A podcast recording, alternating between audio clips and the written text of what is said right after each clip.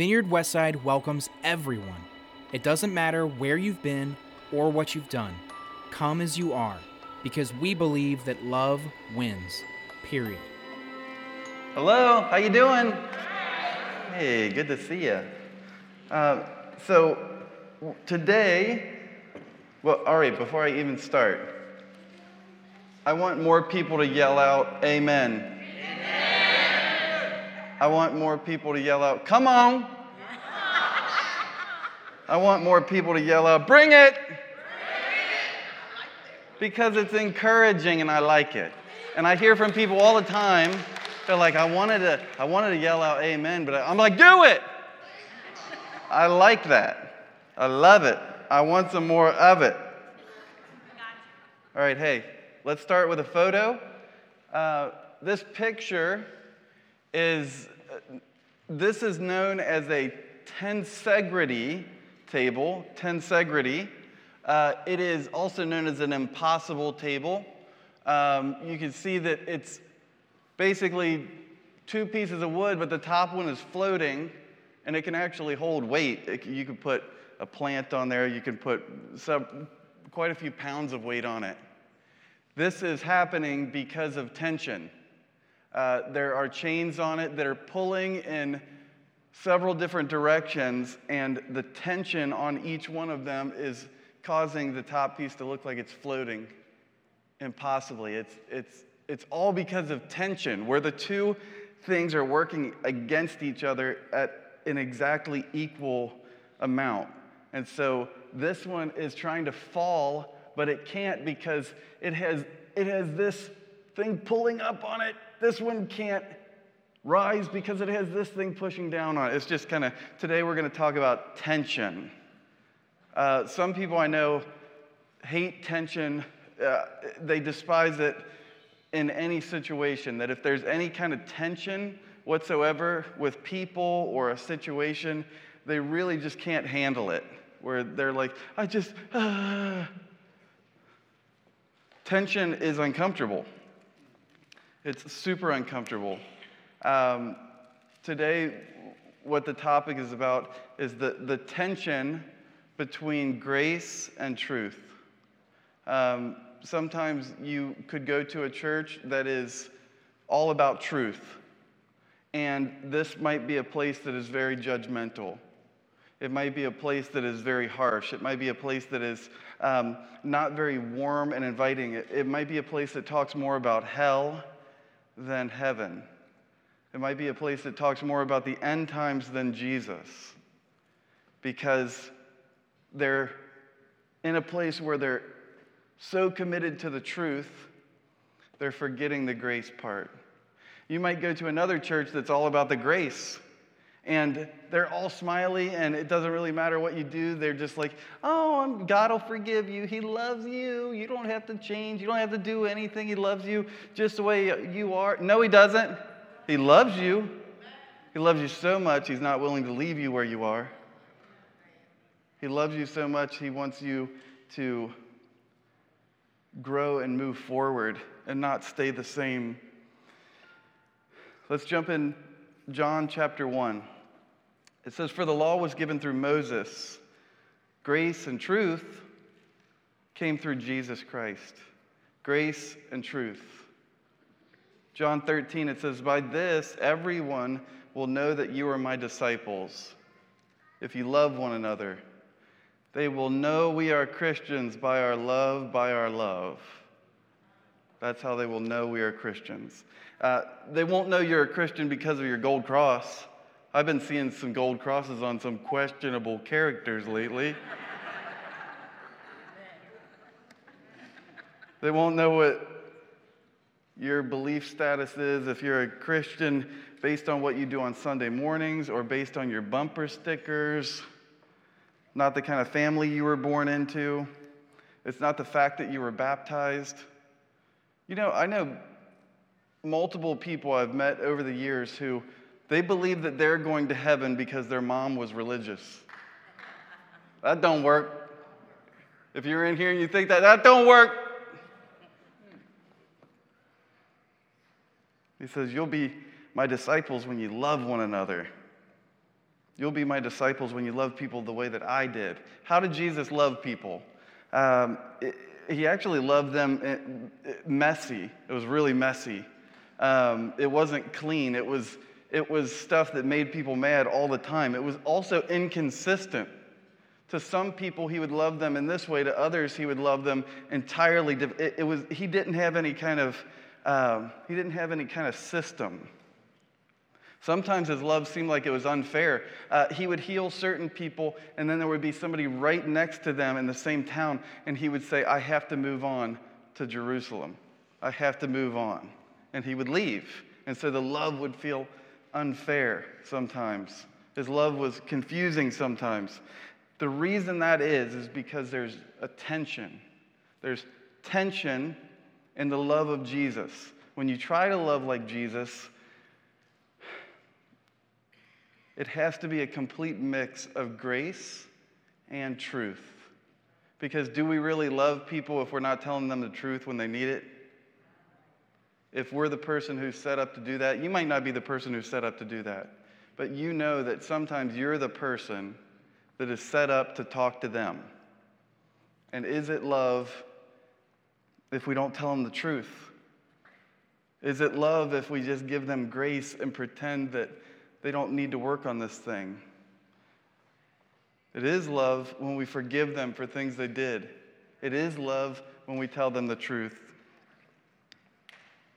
The best compliments that I ever get, for me, the ones that actually um, kind of fill me up, are when people say, Oh man, I hated that message. I'm so glad I came. I'm like, What? Or like, oh my gosh, that was super hard to hear, but I'm glad I heard it. Or that message slapped me right across the face. Thank you. What are these? Tension.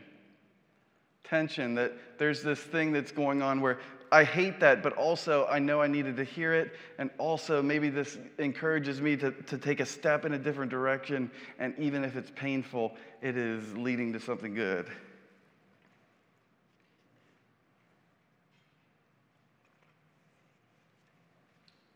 We read a couple verses from the book of John. Uh, John was a, a, follower of Jesus. Uh, he's the one who wrote the Gospel of John. So we have Matthew, Mark, Luke, and John. Uh, John is the one that I always say he has the most flowery language. He has the he's he's more descriptive. He has a lot more adjectives in his book. Um, he talks primarily about love and belief. His is the more warm and fuzzy of the Gospels. Some of them are, are kind of harsh, but his is warm and fuzzy. John um, was a survivor. Um, almost everybody who followed Jesus was killed. Uh, and so the Apostle Paul was most likely beheaded, they believe. Um, Peter was crucified upside down. Most of the early followers of Jesus were martyrs. But John was a survivor and he grew to be an old man. And so, about 40 to 45 years after Jesus had died, risen, ascended to heaven, 40 to 45 years later, John is still around. And Jesus had said he was going to return, but he didn't say when. And so John had to be like, So are you talking like Thursday or wait, what do I, what am I, like, should I pack a a snack. But Jesus didn't show up. And so all of a sudden, years go by, um, and they're saying, some people eventually come along and say, Hey, John, we appreciate all the things that you have taught us about what Jesus said and what he did. Uh, but you're getting really old now, and you should probably write this stuff down. And so he goes on to write what's known as the Gospel of John. It's stories and memories. Uh, it's, it's a retelling of the death, the resurrection, the ascension of Jesus. He sits down he writes this gospel and he be- begins with this grand concept, this, this huge picture that, that Jesus was like a word. So John writes that Jesus was a word. It says, and the word became flesh The message translation of the Bible says, the word became flesh and moved into the neighborhood. He sits down and writes this gospel, and he paints this picture that Jesus is a word, that God sent this word into the world, that this word became flesh, that this thing that is spoken into existence, a word, becomes flesh. And John shows this beautiful picture. He describes it as if Jesus was the painter, that there's a piece of art that's incredible, and Jesus is the artist. He describes it that Jesus, it's like Jesus is painting this painting that's full of people, and then once he gets done painting all the people, he goes inside of the painting himself so that he can interact with the people. But the people didn't recognize him as the artist, as the one who painted all of them. And so they threw him out of the painting because he, they didn't know why he showed up and what he was trying to do. John chapter 1, verse 14, it says, The Word became flesh and made his dwelling among us. We've seen his glory, the glory of the one and only Son, who came from, from the Father, full of grace and truth. Jesus came and camped out with us. He moved in with us. He lived with us. Um,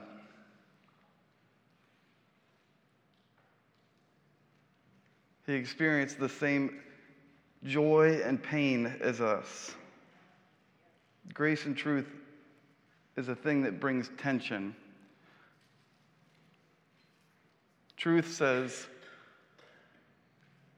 you're accountable for your actions, and you need to own up to what you've done. Grace says, Well, but you're forgiven. Grace says, You're fine. You're not that bad. You're good. Jesus loves you.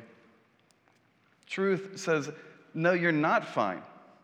Actually, you're broken in several different areas and you need some work. Grace says everything's going to be okay, though. Truth says, eh, only if you work on it. It's not going to accidentally happen. Grace says, no matter what you do, I love you. Truth says, yes, but again, you are responsible. I love you, but you're responsible for what you do. Everybody's personality leans one way or the other, doesn't it? Uh, when you were growing up, how many of you, you had one parent who was like Mrs. Grace and one parent that was Mr. Truth? Or maybe it was the other way around Mr. Ungrace. He was all about truth, or she was all about truth all the time. That, which one did you like better, Gracie or Truthy? But if you grew up in a good home, you got a good dose of both of them. I want it to lean one way or the other. I like the verses that lean towards truth when it's me telling other people stuff. I like all the verses that are about grace when it's about me. Jesus is filled with both of them, grace and truth. It's that I have to also accept a full measure of both of them. John 1 says, Out of his fullness we have received grace in place of grace already given.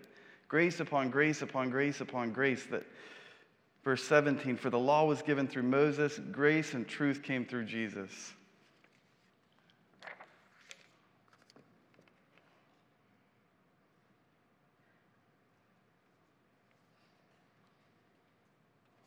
John chapter 4 says, Everyone who drinks this water will be thirsty again. He's talking about just regular H2O.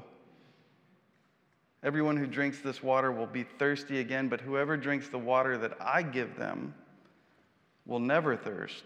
Indeed, the water I give them will become in them a spring of water welling up to eternal life.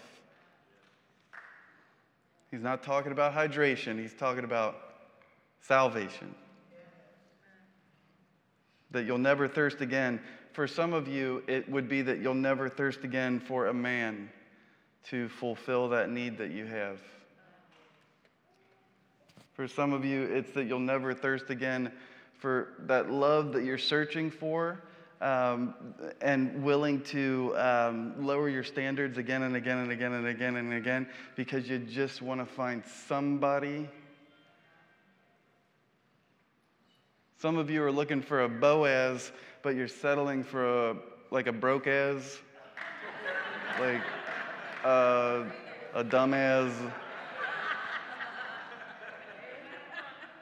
a lazy as. Keep looking for Boaz.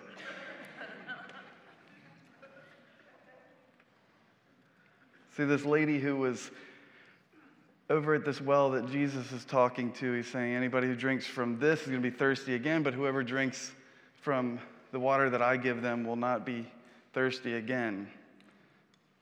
This woman, it says that she left the well and she left her jar that she went back into the town telling everybody that she'd met the long awaited Messiah at the well. And that he, I mean, when she met with him, he, the entire time she's, she's kind of getting the business. Like Jesus is telling her that you, you're a sinner. You have done these different things. I, you've had this many husbands, right? when are you going to start? Is seven enough? It was seven. Six, but she it was the current one, seven.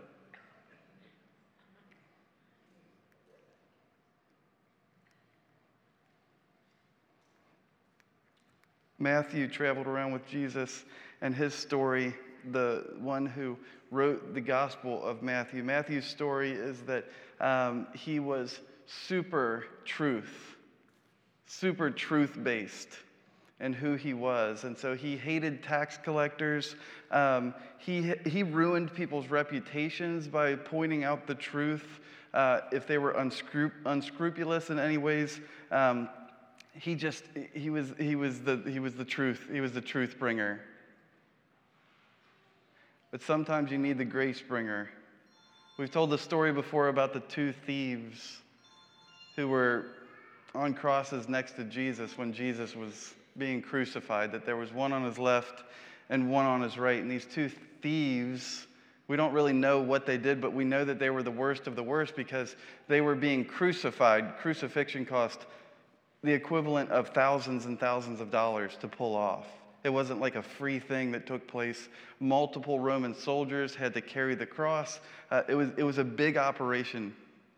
And so it was only, um, it was only held for criminals that were absolutely horrible. But these two criminals are hanging on crosses next to Jesus. They say, We're not worthy of being slaves. We're not worthy to work in the mines. We're not worthy of rowing a Roman ship. Um, and one of the, the men says, We're getting what we deserve. We're getting what we deserve. No argument here. I'm hanging on this cross. Yep, makes sense. Sounds about right. I'm surprised I didn't end up on one of these earlier kind of guy.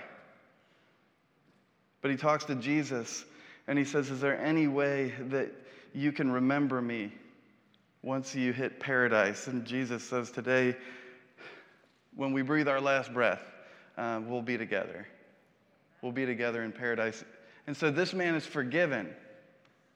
He doesn't have time to go and get baptized.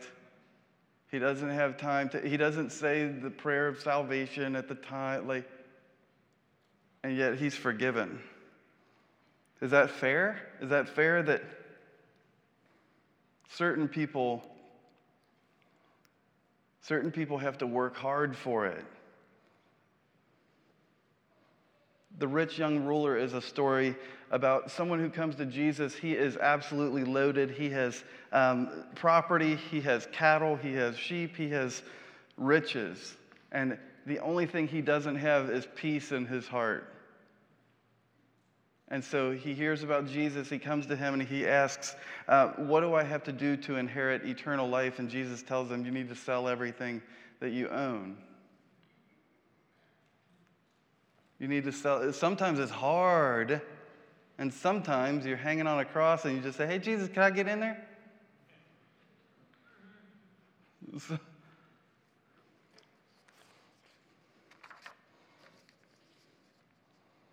That woman that we talked about uh, earlier at the well, um, she was caught in adultery. If you're not familiar with the story, according to the law at that time, she was to be put to death. She was supposed to be stoned. Uh, in that region, they would dig a hole where you're put inside of it up to your waist, and then they fill in around your waist so that you can't move or get out. Um, and people throw rocks at you as big as they can hold um, until you're dead.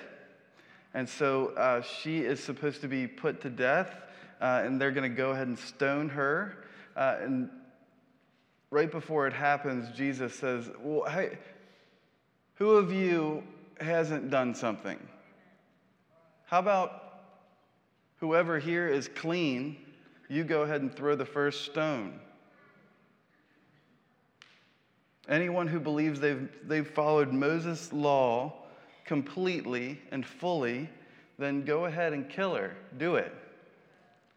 Jesus looks at her. They, they, it says they start dropping their stones one by one. The oldest drop theirs first. Why do you think that is?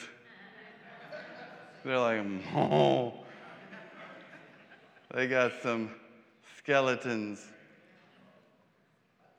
And they drop their stones and they walk away and it's only her left there with Jesus. And Jesus looks at her and he says, I don't condemn you.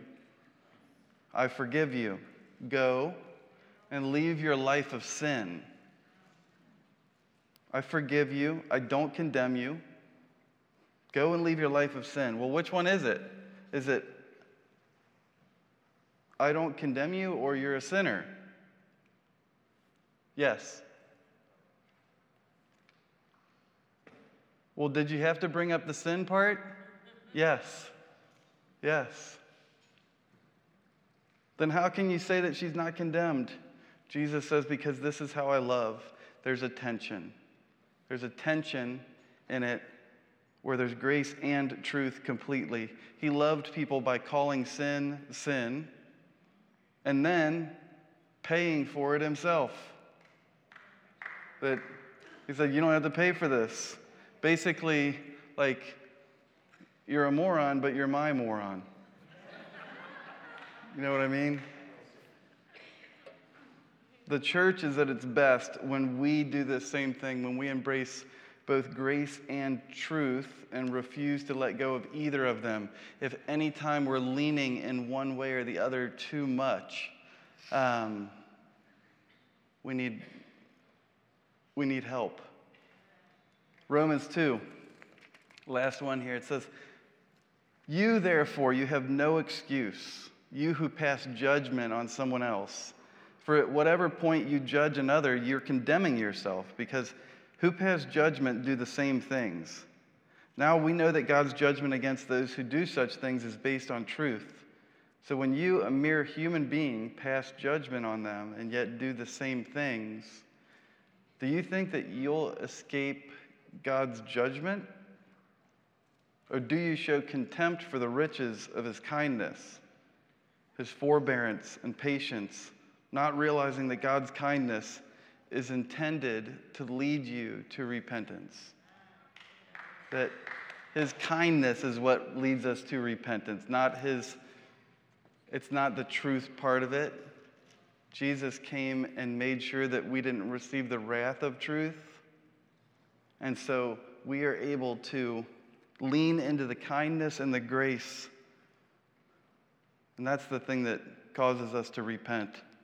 If you're somebody who's you're waiting to give your life to Jesus because you want to clean it up first in some way, um, you're missing the point. Um, Jesus wants you the way that you are right now. And uh, you don't have to get anything cleaned up. He said, I'm not here for the clean, I'm here for the dirty. I'm not here for the healthy, I'm here for the sick. So if you're, if you're waiting, if you're waiting, man, don't miss it. Don't miss it. Let's pray. Jesus, thank you for loving us completely with grace and with truth. That you call us out for our stuff. That when we, in, we invite you to say, Come and search me, O God, that you reveal things to us.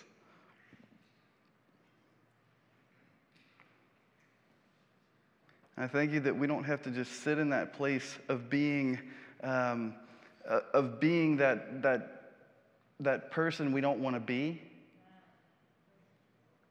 And that we're immediately able to lean into that side of you that says, I love you no matter what. And I forgive you. I'll never forsake you. I'll never leave you. I'll never stop loving you. I'll never stop forgiving you. Thank you, Lord. You're the best, Jesus. We pray in your name. Amen. Amen. Well, I love you guys. I will see you all soon. Uh, if not before then, next Sunday. You guys have a good week. For more information about Vineyard Westside, please visit vineyardwestside.com.